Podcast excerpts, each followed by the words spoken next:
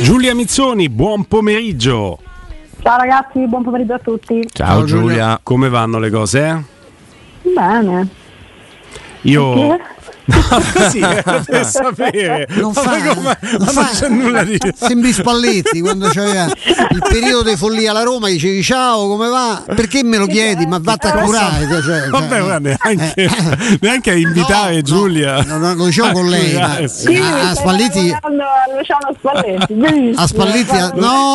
Spalletti c'era questa cosa, ma io poi una volta che mi successe, ha ragione Giulia, saltiamo i convenevoli, dice come va, fatti tuoi, giusto? Bene, ma ci mancherebbe, sai cosa? È un tema questo sociale, secondo me, che siamo sempre meno abituati al fatto che qualcuno si interessi di come stiamo. Adesso non voglio dire una parentesi. C'era un famoso collega di cui non dirò il nome, il cognome Beccantini, che quando collaboravo con la stampa, cioè un intercalare era praticamente. Ciao Stefano, come va? Come va? C'ho mia madre in ospedale, ma non fanno le domande, non ti ascoltano. Sì, non proprio non c'è. C'ho mia madre in ospedale, mi hanno fregato la macchina, c'ho avuto i ladri a casa. Bene, mi servono 30 righe sulla Roma. Come bene, intanto sta nicchia. Ma poi Stefano, perché maestro? Tu potevi dire qualsiasi cosa. Guarda, poi io sono uscito con tua moglie. Allora, oggi il maestro ha preso la pasticca della sincerità. Quindi tutto quello che gli passa purtroppo la prende tutti i giorni. No, io mi ricordo quando Giulia su questo ha detto che uno non ti ascolta. Era il mio primo anno radiofonico, un nostro amico Guido, possiamo dire il nome, che non era molto attento a quello che dicevano gli ascoltatori, voleva stato sapere quello che si erano magnati, perché una volta ha chiamato uno come salutava, grande, insomma è morto di padre, grande, che te sei magnato? No, ma perché? Veramente volevo le condoglianze da parte della radio. Mandate un brano, mandate Roma. Allora, però è vero Giulia, hai toccato un tema fondamentale che poi ha stuzzicato anche i nostri Stefano e Robby studio, che 90% delle volte quando ti chiedono come va non vogliono sapere se va male, nella migliore delle ipotesi. È un intercalare basta, non ti ascoltano, ti fanno le domande e se ne vanno anche spesso mentre tu parli. Io ho assistito a diverse scene di questo tipo, pure diceva Stefano, a personaggi che ti dicono come stai, tu puoi rispondergli qualsiasi cosa, allora non gliene può frega nemmeno. Quindi ecco, forse non sono abituata a sentire una persona che dice come stai, come vanno le cose,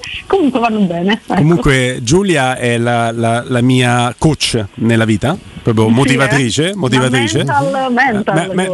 Allora rivolta a me, quindi non da te, ma a me è the mental coach, nel senso che sai che lui è the coach e io sono the coach, esatto. Quindi praticamente Giulia pubblica queste foto su Instagram in cui ha una silhouette assolutamente invidiabile, io commento e dico secca come fai, e lei che mi risponde seriamente, allora tanto dovresti mangiare bene, tanto dovresti allenarti qualche volta, brutto imbecille, non è che ci sono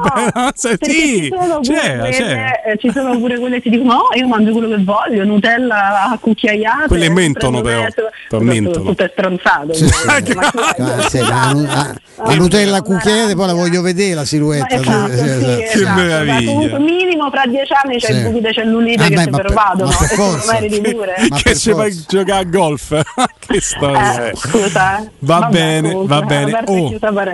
Noi ridiamo e scherziamo, ma lì fuori ci sono squadre che fanno il mondiale, non l'Italia, quindi non vedate pena, non l'Italia. Le partite di ieri hanno messo in vetrina intanto una situazione a cui non siamo abituati, cioè dover cercare due strumenti tecnologici differenti, tablet e televisore, per vedere due partite contestualmente, perché siamo abituati alla diretta gol e quando non ce l'abbiamo ci sentiamo un po' spauriti, diciamoci la verità. Non siamo più abituati alle vecchie radioline, diciamo, perché il concetto è quello, no? Proprio no. A un certo punto la Rai qualche volta, un paio di volte, ha messo delle immagini, una finestra della partita. Tutti gli insulti che si è presa in questi giorni si sono svegliati. Sì, insomma, però poca roba. Uscendo anche dalla reucedine molesta. Ma io non so come funzioni. Adesso è bello che ho lavorato in televisioni che lo hanno sempre attuato questo metodo della diretta gol, però onestamente non so, ma per poterlo fare è una questione di diritti o semplicemente di infrastrutture? Devi fare qualcosa. In in realtà okay, è molto semplice, in realtà servirebbe un canale dedicato, perché loro usano due canali per la partita, servirebbe un terzo canale dedicato in cui loro, avendo i diritti e le immagini le possono mandare senza problemi, avrebbero potuto chiaramente metti da tubo, perché non m'hanno inviati i cronisti della diretta gol, lo sai meglio di me, metti da tubo, e avrebbero potuto commentarla serenamente, e credo che in tanti avrebbero scelto questo, non lo so, forse non volevano levare share l'Italia, poi al primo canale, forse non sono capaci, cioè, ma già quello che ha detto Guglielmo, no? Quando ci facevano vedere ieri i flash dell'altra partita, ti dimostrano che sono perfettamente in grado di farlo. Sì. Che basta quello, quindi sembra una scelta, assomiglia a una scelta. Senza problemi. Magari non c'era un canale del quale si potessero appropriare. C'è la Bobo TV eventualmente, che visto che hanno fatto sto regalo agli italiani di portargliela nelle case. Maestro, la cattiveria non è reato, ma tu esageri. Non è che, ogni frase puoi attaccare qualcuno. Preparatevi, perché sto pedite peggio. Perché? Anche sulla Rai. Ne hanno saputo giusto una ieri. È cattivissimo. È solo una domanda innocente. Cioè, no, ma infatti no. No, il maestro è colpa tua, Giulia. Tu sei coinvolta. È carico. Vi porto indietro di almeno 20 anni, ma credo di più, insomma vado a memoria, il rigore di Messi mi ha riportato al rigore di Mihajlović sotto curva nord, parato con la mano di richiamo da Antonioli, uno dei più bei rigori parati che abbia visto, non c'era, conquistato da Simone Inzaghi, che se fa un bel tuffo. Questo era uno degli scandali, cioè, perché lo si taglia un braccio, a non impattare la capoccia di Messi, comunque lì però il famoso San Giovannella, diciamo noi da ragazzini quando giocavamo a pallone, no? San Giovannella non mica ingannella, e giustamente l'ha parato Szczęsny, ma insomma, Giulia? Sì, no, vabbè, il rigore ovviamente che insomma non c'era, lo possiamo dire assolutamente. Ogni tanto vedi la giustizia, il calcio è giusto, ogni tanto succedono queste cose. Non è rigore e fa una parata incredibile, veramente bellissimo. Una parata meravigliosa, poi insomma su chi rende il tutto secondo me ancora più romantico, se vogliamo, al di là del gesto tecnico. Parare un rigore a Messi non è cosa che succede tutti i giorni, in più pararlo in quel modo, certo, non è bastato, perché poi da lì insomma nel secondo tempo l'Argentina ha fatto il suo, ha dilagato, poteva vincere ovviamente con un risultato anche più ampio. Dall'altra parte io a un certo punto ho assistito a una Polonia che stava lì a far conto alla rovescia sulla partita degli altri, però mi sembrava un po' questo il tema, È lo stesso movimento. Tra l'altro sto facendo vedere qui in studio il rigore parato da Antonioli a Mihajlović. No, Giulia, Szczęsny si candida a diventare lo Stefano Pedrucci del calcio più avanti, perché è di un brillante, a volte esagera completamente. Ma di 100 euro è bellissimo. Ha detto 100 euro, mi ero giocato con Messi, insomma manco se si può, vabbè chi se ne frega, comunque non glieli do a Messi, tanto a Messi non gli servono, a parte manca a te, caro Wojciech. Nessuno. Di loro a nessuno. Tant'è che una delle cose più belle fatte sul canale della Roma era il Szczęsny Show, che purtroppo venne fatta a 3 mesi dalla sua partenza. Ma come cazziava gli ospiti che erano i compagni? Questo è il mio programma e tu non puoi permetterti di parlare, perché io faccio le domande e tu devi dare solo le risposte. Era una roba, parlavi in inglese. Io chiedo a Giulia, anche a Roberto che è stato portiere, perché lì sceglie uno come me, col piede di Messi sceglie la botta, perché la botta è più forte forse di quello di Mihajlović intero, ma come potenza non è angolatissimo, come mai scegli quella soluzione? Non lo so, forse perché quando sei in una situazione di pressione, nervosismo in sé, dell'importanza, no, che avrebbe avuto segnare quel gol, ti senti più sicuro, perché in teoria si dice sempre a botta forte non sbagli, e invece in questa circostanza poi si è trovato davanti appunto la grandissima parata di Szczęsny. L'unica cosa che posso pensare è questa, che sia andato appunto a botta sicura, e invece ma comunque non è un rigore tirato bene, perché quella tipo di botta là è una grande parata lo stesso, però quel tipo di botta là deve essere almeno più alta di 20 centimetri o più bassa, Totti con l'Australia a mezza altezza fai sempre un regalo al portiere, che poi lo stesso rigore di Totti con l'Australia, ancora più importante se vogliamo nella lotteria dei rigori che ci fa vincere il mondiale, lo tira De Rossi contro la Francia e io lo mette sotto l'incrocio per lo stesso motivo. Un Totti ancora non al top perché reduce da infortuni eccetera, in Supercoppa purtroppo sbaglia il rigore che avrebbe avrebbe dato la Supercoppa italiana alla Roma contro l'Inter, perché sceglie quella soluzione lì, ma talmente tira forte, talmente tira angolato che prende l'incrocio dei pali.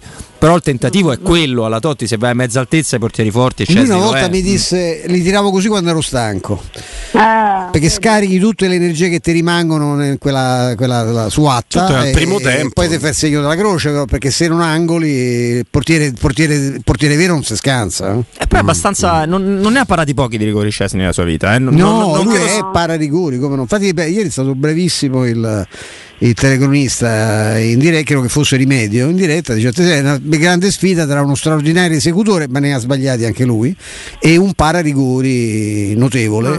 Infatti, tra l'altro Messi ha sbagliato 2 degli ultimi 3 rigori, compreso ieri tirati con l'Argentina, sì. Lui ha sbagliato anche in finale di Coppa America, dei rigori. Sì. Quindi diciamo che è certamente un rigorista affidabile, perché ha sempre tirati, però qualche volta capita anche ai più forti. No, i rigori si sbagliano, però anche quando ti chiami Messi, Ronaldo, Totti, l'anno da Scarpatorone sbaglia 5, se per questo ci sono dei momenti in cui il grande allenatore deve capire e parlare, forse dire guarda, non è il caso di Scaloni, perché non è insomma cosa è un allenatore, no, se è grande, ed è uno dei motivi secondo me per cui sta sulle palle di Dybala a Messi, anche questo, caro Guglielmo, che ne dica il nostro amico Stefano Borghi, che poi sentiremo, che lì c'è un problema, che Dybala ne abbia fatto un minuto, ragazzi, è una roba, dai, su. È talmente dichiarato ormai che non c'è. Ecco, proprio... sei d'accordo con il maestro Stefano Pedrucci, Giulia, oppure semplicemente nel gioco dei 2 per ogni ruolo? Dybala è molto banalmente il secondo di Messi, e Messi gioca sempre 95 minuti minimo, quanto dura una partita, perché vuole fare anche numeri per le sue statistiche. Certo. Sì, però appunto, però lì poi c'è anche una questione di gestione, di grande allenatore o non grande allenatore, di rapporti con il big, il giocatore, che chiaramente vorrebbe stare sempre in campo fino all'ultimo per accumulare record e numeri, appunto. Poi però ci sta anche una questione di gestione, soprattutto in una competizione come un mondiale, cioè piegarsi completamente alla logica del grande campione che deve stare sempre in campo, soprattutto perché il grande campione, guai a chi ce lo tocca, perché Lionel Messi, perché il dio del calcio, quello che ci pare, ma non c'ha più 20 anni, quindi ci potrebbe anche stare che possa a un certo punto cedere il passo nel corso dei 90 minuti.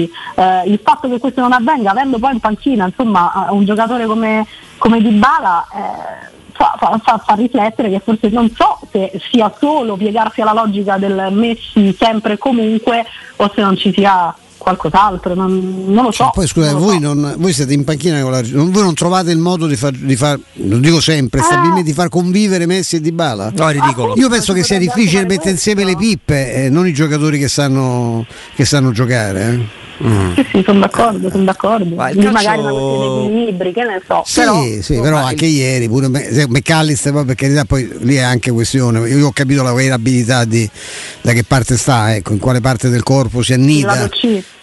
Brava, di Scaloni, perché metti McAllister, che lì la prima cosa che ho detto, ma può giocare McAllister, non può giocare Dybala, lì lo tieni più larga a sinistra, poi si incrocia e McAllister sblocca la partita. Ma purtroppo la storia del calcio è piena di situazioni che non hanno mai avuto uno sviluppo e che non abbiamo mai visto per colpa di alcune fisse, perché ovvio, no, Giulia, è quello che dice Stefano, a chiunque abbia visto rotolare un pallone più di una volta sembra normale, cioè ok, formazione di 11 iniziali no, ma in corso non è mai possibile. Bravo, questo iniziale no, può essere d'accordo, però purtroppo è piena la storia del calcio di queste cose. Poi ne ha tanti di giocatori forti l'Argentina lì davanti, adesso insomma ne sono usciti un altro paio.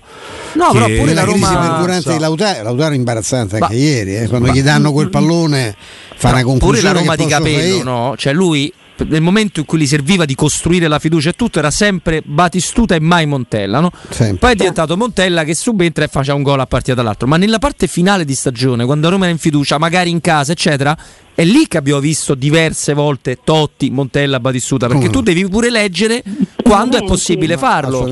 Certo. Sì, questo assolutamente, quindi non so se è quasi una pigrizia mentale e nell'appoggiarsi, diciamo così, a un qualcosa che secondo il CT, l'allenatore, insomma, dà più equilibrio, o semplicemente non so, forse non è il momento questo. È vero che è stata un'Argentina, attenzione, al di là dei risultati, non ci è piaciuta tantissimo, no? Cioè, ieri ieri un po' meglio Giulia. Ieri sì, ieri assolutamente sì, però fino a questo momento no. Aveva fatto molto rumore anche la scelta iniziale di togliere Lautaro, no?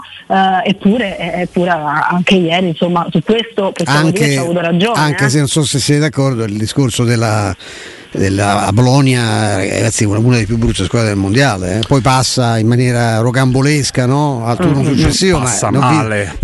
Abbiamo detto dalla Danimarca, perché come la Bologna c'ha dei valori dentro, è una squadra che non si può guardare.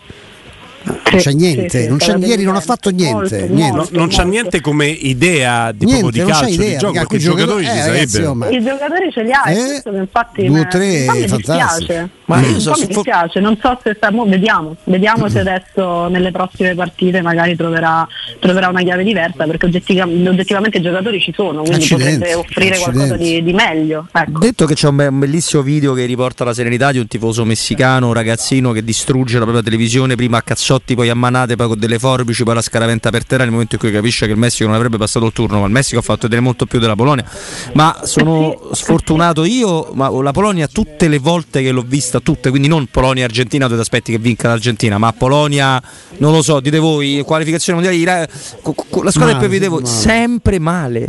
Oh, ma sempre. Con individualità pazzesca, guarda, solo in attacco, ma anche in difesa, c'ha il portiere. C'è una gran cultura tattica a questo punto di gioco. C'è un allenatore che vale poco, anche se probabilmente sì. Sulla Danimarca, purtroppo, per chi ama tutta la favola che rimane meravigliosa della parabola di Eriksen, noi qualcosina avevamo detto che si sembrava un po' a Rivet. Tra l'altro, insomma, l'Australia che torna a qualificarsi, sì, diciamo che sembrava arrivata, e questo insomma non ci ha sorpreso, ci ha sorpreso.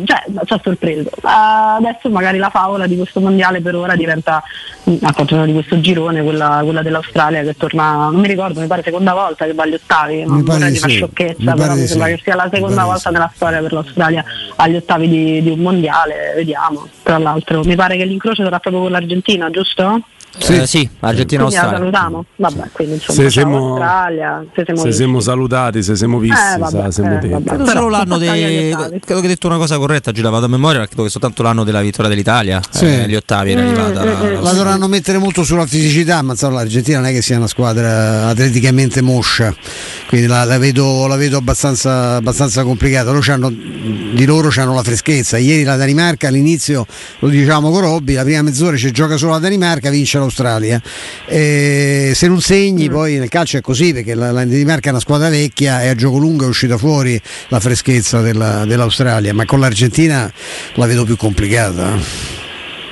Decisamente, insomma, parte certamente favorita l'Argentina in questi ottavi. Era anche una delle favorite, ragazzi. Era la stranezza era prima, diciamo, quando poi non riusciva ad andare nel verso giusto. Ci sono state delle delusioni però nell'ultimo turno di questo mondiale, anche per come si è evoluta la partita dell'Arabia Saudita, con il Messico che rischia una qualificazione che in realtà doveva essere festeggiata nell'idea di tutti dopo le prime due partite proprio dall'Arabia Saudita, che però non scende in campo all'ultima gara. No. L'Iran, l'ultima gara desaparecido, l'ultima gara della Polonia è insomma un qualcosa di veramente veramente triste, diciamo, no? La Danimarca c'ha ancora dei valori. Il Belgio lo vediamo stasera all'ultima partita, perché se non ha un sussulto il Belgio, se fa come ha fatto nelle prime due, Giulia è destinata alla maison, veramente a lasciarsi andare in questo modo.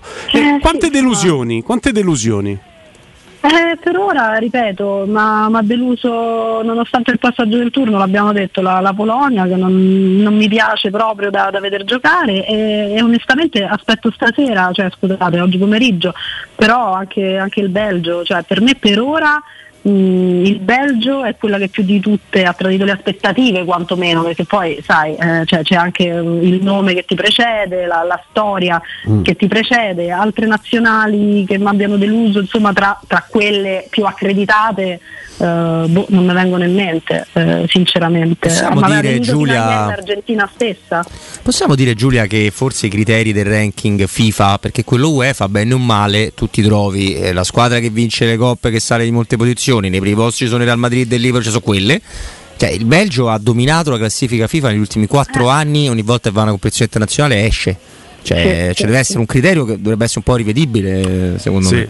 Sì, no, questo è vero, la storia del ranking poi diventa anche un po' fumo negli occhi quando poi sei di fronte ai fatti. Sul Belgio avevamo già parlato, mi sembra a inizio settimana. Secondo me ci sono varie problematiche, un po' proprio il fatto di essere un'incompiuta e un po' in questo mondiale in particolare, guardando alcuni giocatori mi sembra che si sia arrivati quasi a fine ciclo per tanti, soprattutto anche un po' magari vecchiotti. Ecco, a proposito di vecchiotti, Giulia, proprio chiudiamo con questo, ma mi commenti con la tua saggezza, che sicuramente è superiore alla nostra, no, le frasi di De Bruyne, cioè quando De Bruyne dice inizio mondiale dice, sì però bello sì essere qui, però noi insomma adesso siamo vecchiotti, dovevamo vincere prima, se non abbiamo vinto prima non vinciamo più, quindi ma che c'è andato a fare mondiale? Cioè come può un giocatore così importante, se vai a fare il calcolo di quello che vale De Bruyne adesso, forse il più forte centrocampista al mondo, quello che vale Lukaku, al netto del fatto che poi non stia rendendo bene,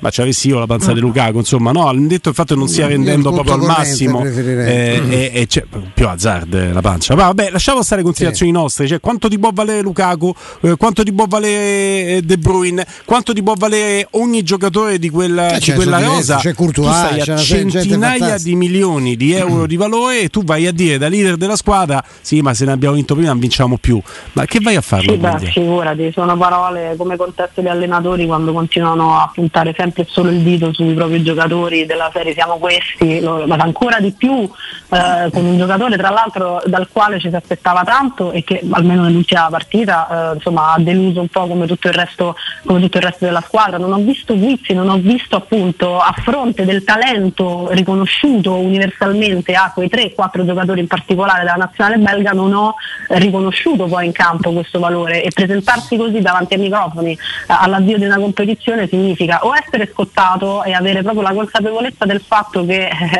l'ora ormai più è passato e che non è sicuramente oggi, cioè dire se non abbiamo vinto prima non vinciamo oggi, è anche forse un giocatore scottato del fatto che si rende conto che oggi i valori o forse la forma, la condizione della nazionale non è più quella di allora, si dice se non vinci allora che però il problema secondo me Giulia è la combo di dichiarazioni di De Bruyne e gioco che è non gioco del Belgio, perché se quelle dichiarazioni servono per destabilizzare gli avversari, far credere che si consegnano e poi la squadra è arrembante, te dici vabbè è finalizzato, ma mi fai quelle dichiarazioni, giochi in quel modo, caspita non ci andrà al mondiale. Non ci andare, sì esatto, non ci andare, oppure semplicemente ripeto hai toppato in pieno, perché poi sono cose, cioè pure fosse vero che magari oggettivamente esiste, aleggia questo problema, tu giocatore non lo puoi dire, forse non lo dovresti nemmeno pensare. Se lo pensi e me lo vieni pure a dire, per me sei già spacciato in partenza, capito? Cioè, quello lo diciamo noi che commentiamo, non lo dicono loro.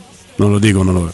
Va bene Giulia, intanto un abbraccio grande a te, buon proseguimento, buon lavoro. Ciao Giulia. Ciao. Grazie Giulia Mizzoni.